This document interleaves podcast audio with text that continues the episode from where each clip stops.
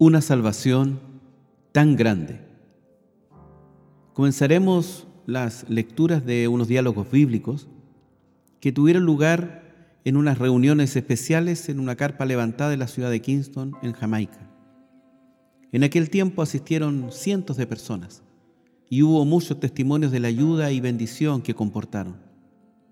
Estos diálogos se proponen presentar de la forma más sencilla posible para ayuda de convertidos y de jóvenes cristianos.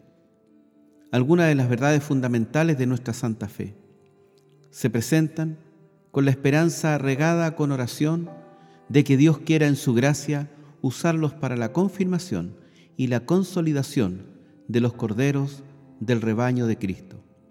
Harold Baker. Los temas que leeremos serían la fe, la conversión, el arrepentimiento, la justificación, paz con Dios, el perdón de los pecados, la santificación, aptitud para el cielo, recaída y restauración, la inspiración de la Biblia, la oración, la segunda venida del Señor. Están realizados de tal manera que un hermano pregunta, el hermano Lambert, y responde el hermano Barker. Comenzaremos entonces con la lectura del primer tema, la fe. El tema que hemos escogido para nuestro primer diálogo es de importancia primordial, porque la fe es el gran principio sobre el que Dios otorga su bendición. Cuando brotó la angustiada pregunta, ¿qué debo hacer para ser salvo? De los labios del carcelero en Filipos, la respuesta inspirada no le invitó a orar, a esforzarse o a hacer votos, ni nada parecido. Se le dijo que creyera en el Señor Jesucristo y sería salvo. Nada que él pudiera hacer le serviría para ganar la salvación de Dios. El hacer lo había cumplido todo Cristo. Todo lo que queda al pecador es apropiarse de los resultados de su poderosa obra por la simple fe. ¿Qué es la fe? La fe es algo que las personas ejercitan en cientos de maneras cada día de sus vidas. Cuando aquella señora entró ahora en la carpa y se sentó en aquella silla, fue un acto de fe. Ella confió en la silla y reposó sobre ella. Cuando yo mismo me quité el sombrero y lo colgué de aquella percha, fue otro acto de fe. Yo confié en la percha y me fié de que me sostendría el sombrero. La fe a la que se refiere la Biblia es tan simple como esto.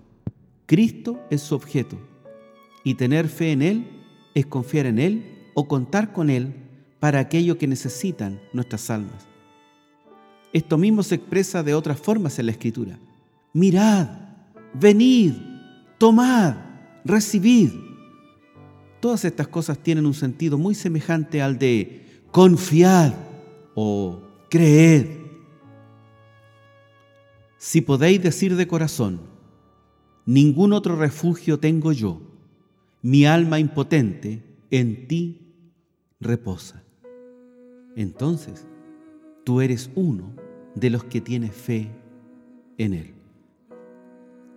¿Puede alguien creer por su propia cuenta? Cuando el Señor Jesús mandó al hombre con la mano seca que la extendiera, aquel hombre nos dijo, ¿cómo voy a poder hacerlo? Pudiera haber dicho, Señor, no he podido mover este brazo durante años, está paralizado e inerte, no puedes esperar que lo levante. Sin embargo, hizo sencillamente como se le había mandado. De esto aprendemos que cuando Dios manda, Él da poder para obedecer. Ahora es un mandamiento que creamos en el nombre de su Hijo Jesucristo, como nos dice Primera de Juan capítulo 3 verso 23. Si fuésemos dejados a nosotros mismos, no es probable que deseáramos confiar en Él. Nuestros corazones son de natural tan corrompidos y duros que en ellos no hay lugar para Cristo. Pero Dios tiene sus maneras de producir lo que desea y no nos toca a nosotros razonar acerca de nuestra capacidad o incapacidad para creer, sino recordar que se nos manda que lo hagamos. Lo mejor es ser sencillos acerca de esto. Podemos confiar unos en otros sin dudarlo. No debiera ser más difícil confiar en el Salvador. ¿Por qué se dice que la fe es don de Dios? Significa, me parece, que no se trata solo de que la bendición nos viene gratuitamente de Dios, sino que también nos da el medio de apropiarnos de esta bendición. Supongamos que un amigo acude a ti y te dice, he puesto una gran cantidad de dinero a tu nombre en el Banco Central. Aquí tienes un talonario de cheques. Cuando quieras dinero, escribe un cheque y preséntalo, y te darán la cantidad que pidas. Así, tu amigo te ha dado una doble provisión. Primero, ha hecho provisión de una cantidad de dinero para que puedas recurrir a ella. En segundo lugar, te proporciona el medio para acceder a estos fondos. Pero de nada te serviría decir, muy bien, todo lo que tengo que hacer es cruzarme los brazos y esperar hasta que me venga el dinero. Si actuases de esta forma, nunca recibirías nada de este dinero. Deberías emplear diligencia para aprovechar los medios provistos. Tendrías que rellenar y firmar los cheques y presentarlos al banco para que te los pagasen. Ahora bien, la fe es como el tanonario de cheques, es don de Dios y es el medio por el que puedes apropiarte libremente de toda la bendición que Cristo ha conseguido para los pecadores mediante su obra en la cruz. En efecto, de todo esto debería ser el de ejercitarte y hacerte diligente en actuar para recibir la bendición que se te ofrece. ¿Me salvará creer que soy salvo? No más que podría un mendigo volverse millonario por creer que lo es. A veces oímos decir, todo lo que has de hacer es creer que eres salvo y eres salvado. Sería lo mismo que ir al lado de la cama de un enfermo de tifus y decirle, todo lo que has de hacer es creer que estás bien del todo y estarás bien del todo. Es peor que inútil que alguien crea que está salvado hasta que realmente es salvo por la fe en Cristo. ¿Qué se tiene que creer para ser salvo? Yo más bien diría a quién se tiene que creer, porque no es un hecho, sino una persona, la que nos es presentada como objeto de la fe. En su carta segunda de Timoteo capítulo 1 verso 12, el apóstol dice, yo sé a quién he creído. Para ser salvo, no se nos dice que creamos acerca del Señor Jesucristo, sino que creamos en Él, esto es, que confiemos en Él. Una señora acudió una vez a ver a un amigo mío después de una ferviente predicación del Evangelio y le dijo, ¿me podrá señalar algún texto de la Biblia que tenga que creer para ser salva? El predicador le dijo, Señora, usted puede creer cualquier texto de la Biblia o todos ellos y sin embargo no ser salva. Creer la Biblia nunca ha salvado un alma. Bueno, dijo la señora, si creo que Cristo murió por los pecadores, ¿esto me salvará? No, señora, le respondió, porque esto sería solo la creencia de un hecho, un hecho muy bendito, desde luego, pero solo un hecho. Y creer en un hecho, por cierto que sea, nunca ha salvado un alma. Supongo, dijo la señora, que lo que usted quiere decirme es que debo hacer de esto una cuestión más personal y creer que Jesús murió por mí. Señora, contestó mi amigo, es un hecho indescriptiblemente precioso que Jesús murió por usted. Él murió por los impíos y por ello mismo por usted. Pero esto es solo un hecho. Y permítame que le repita que creer un hecho nunca ha salvado un alma. Cristo es un Salvador viviente, poderoso, mediante la obra que Él ha cumplido para obrar la salvación confíe en Él para su salvación. Él está dispuesto, Él es capaz, descanse en Él. Yo no podría explicar esto de manera más simple que lo hizo mi amigo en su conversación con aquella señora. Es un Salvador viviente y amante en la gloria al que somos llamados a confiarnos. ¿Es la fe la única condición de salvación? No me parece muy adecuado referirme siquiera a la fe como condición de salvación. Cuando la reina Elizabeth I de Inglaterra estaba a punto de perdonar a uno de sus nobles que había infringido las leyes del reino, quiso imponer ciertas condiciones. Majestad, dijo el cortesano acusado, la gracia que pone condiciones no es gracia. La reina se dio cuenta de la verdad que había en sus palabras, retiró las condiciones y dejó al noble en plena libertad. Para hablar a la reina como lo hizo, tiene que haber confiado en ella. Tenía fe en su clemencia y gracia, pero esto no era una condición de su perdón. Ahora bien, la gracia de Dios es tan libre e incondicional como lo fue la de la reina Elizabeth. No tiene condiciones. Si la fe es el principio sobre el que Dios bendice, es para que sea por gracia. Romanos 4, verso 16. Esto es importante, estoy seguro porque muchos contemplan la fe como algo que tienen que llevar a Dios como el precio de su salvación, lo mismo que llevarían unos honorarios a su médico. La fe es la simple apropiación de lo que Dios ofrece gratuitamente. Pero es probable que mi amigo, al hacer esta pregunta, tenga en mente algo que siempre va de la mano de la fe verdadera, y esto es el arrepentimiento. Son dos hermanas gemelas cuando uno realmente se vuelve al Señor con fe, uno siempre se aparta del yo con repulsión. Y esto es lo que yo comprendo por arrepentimiento. Me siento más bien escéptico de la llamada fe de aquellas personas que nunca han estado ante Dios en juicio propio acerca de sus propios pecados. ¿Cómo puedo saber si mi fe es de la clase correcta o no? La gran cuestión es, ¿descansa sobre el objeto correcto? Si es así, aunque sea débil y pequeña, es sin embargo fe de la clase correcta. Supongamos, por ejemplo, que estoy enfermo. Puedo tener una gran fe en cierta medicina para curarme, pero las dosis, muy repetidas, no producen el efecto apetecido y llego a la conclusión de que aunque mi confianza era muy grande, no estaba bien dirigida porque la medicina en la que yo confiaba no tenía eficacia.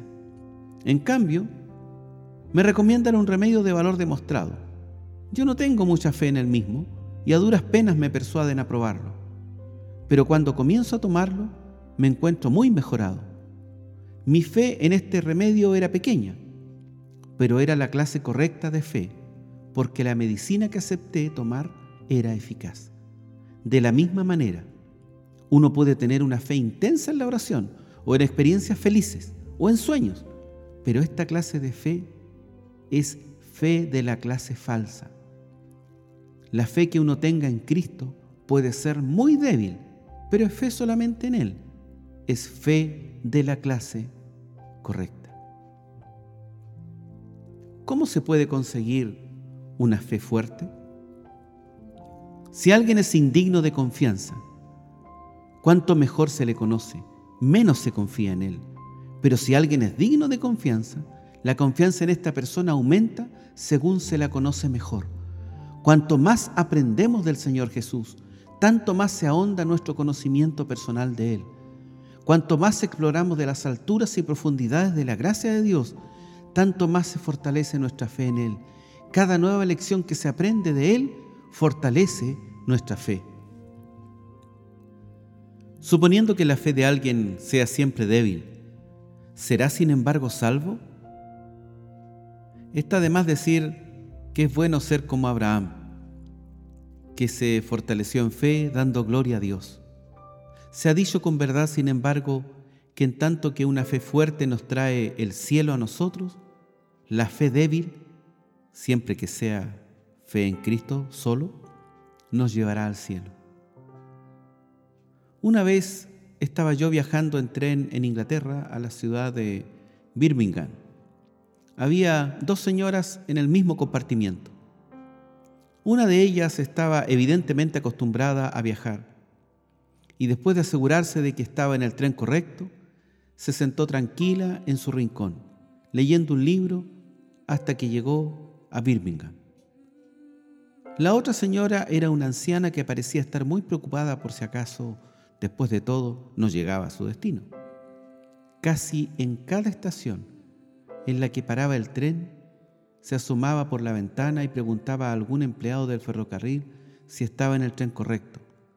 Todas sus afirmaciones parecían impotentes para tranquilizarla. Haré yo una pregunta ahora. ¿Cuál de estas dos señoras crees tú que llegó primero a Birmingham? Está claro, las dos llegaron a la vez. La llegada de ambas no dependía de la cantidad de su fe, pues en tal caso, la señora con sus dudas y temores hubiera quedado muy atrás. La llegada de las dos dependía del hecho de que las dos estaban en el tren que se dirigía a Birmingham. Del mismo modo, dos personas pueden haberse confiado a Cristo y haberse acogido a su sangre como la única esperanza de sus almas. Una de ellas está llena de santa confianza y de serena tranquilidad.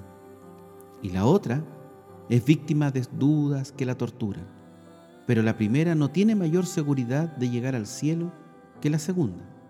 Las dos llegarán con toda seguridad allá, porque aquel en quien han confiado ha dado su palabra de que nunca dejará que ninguna de sus ovejas se pierda. Supongamos que alguien trata de creer. ¿Qué más puede hacer?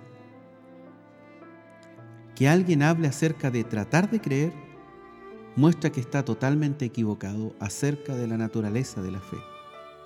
Si usted viene y me dice, vivo en la calle tal y cual, número 10, y yo le respondo, bueno, trataré de creerle, ¿qué pensaría?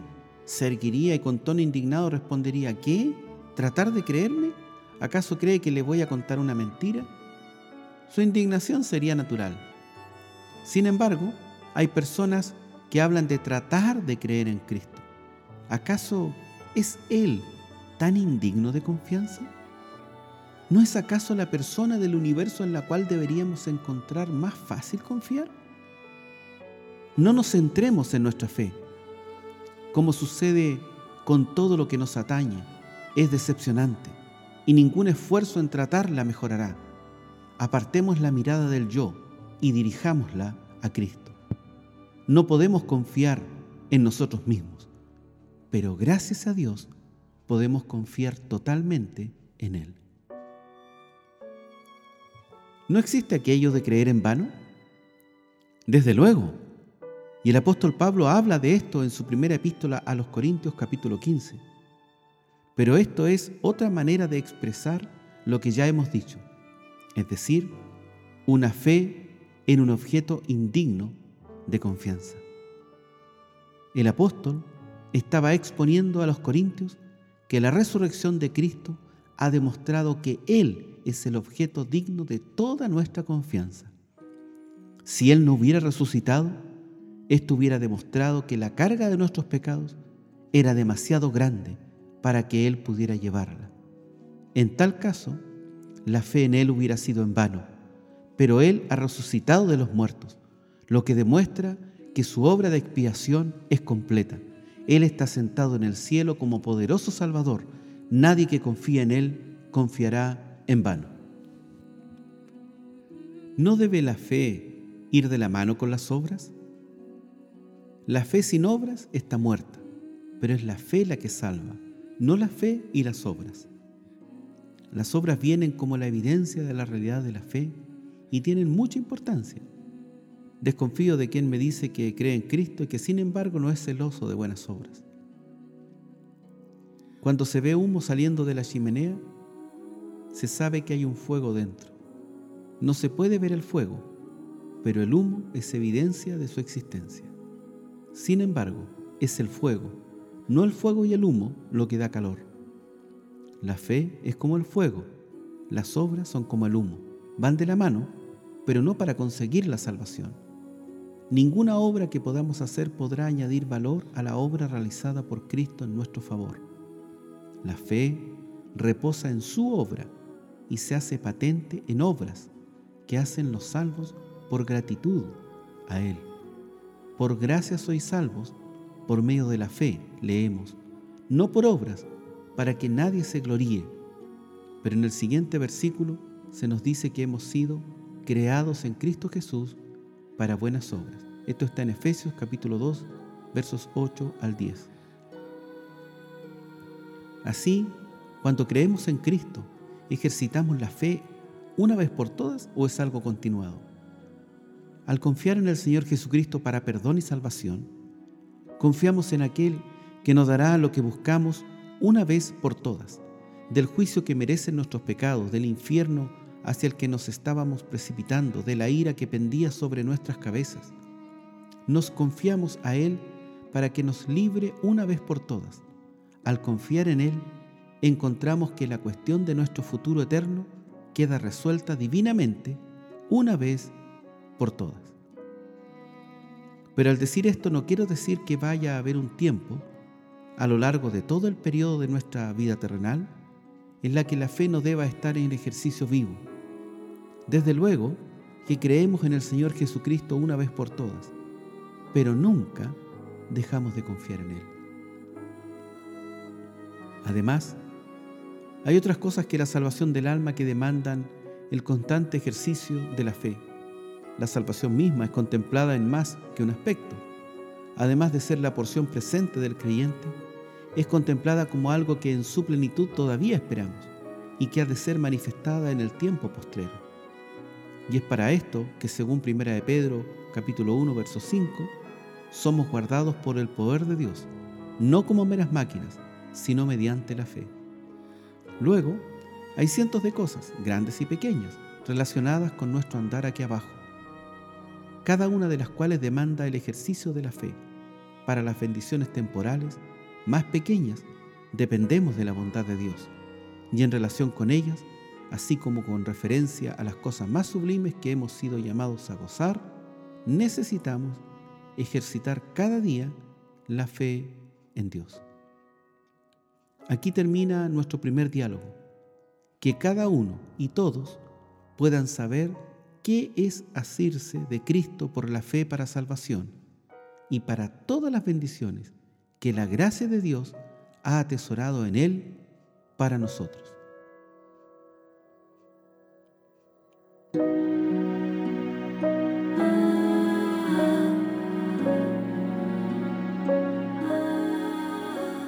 Radio Gracia y Paz, acompañándote cada día.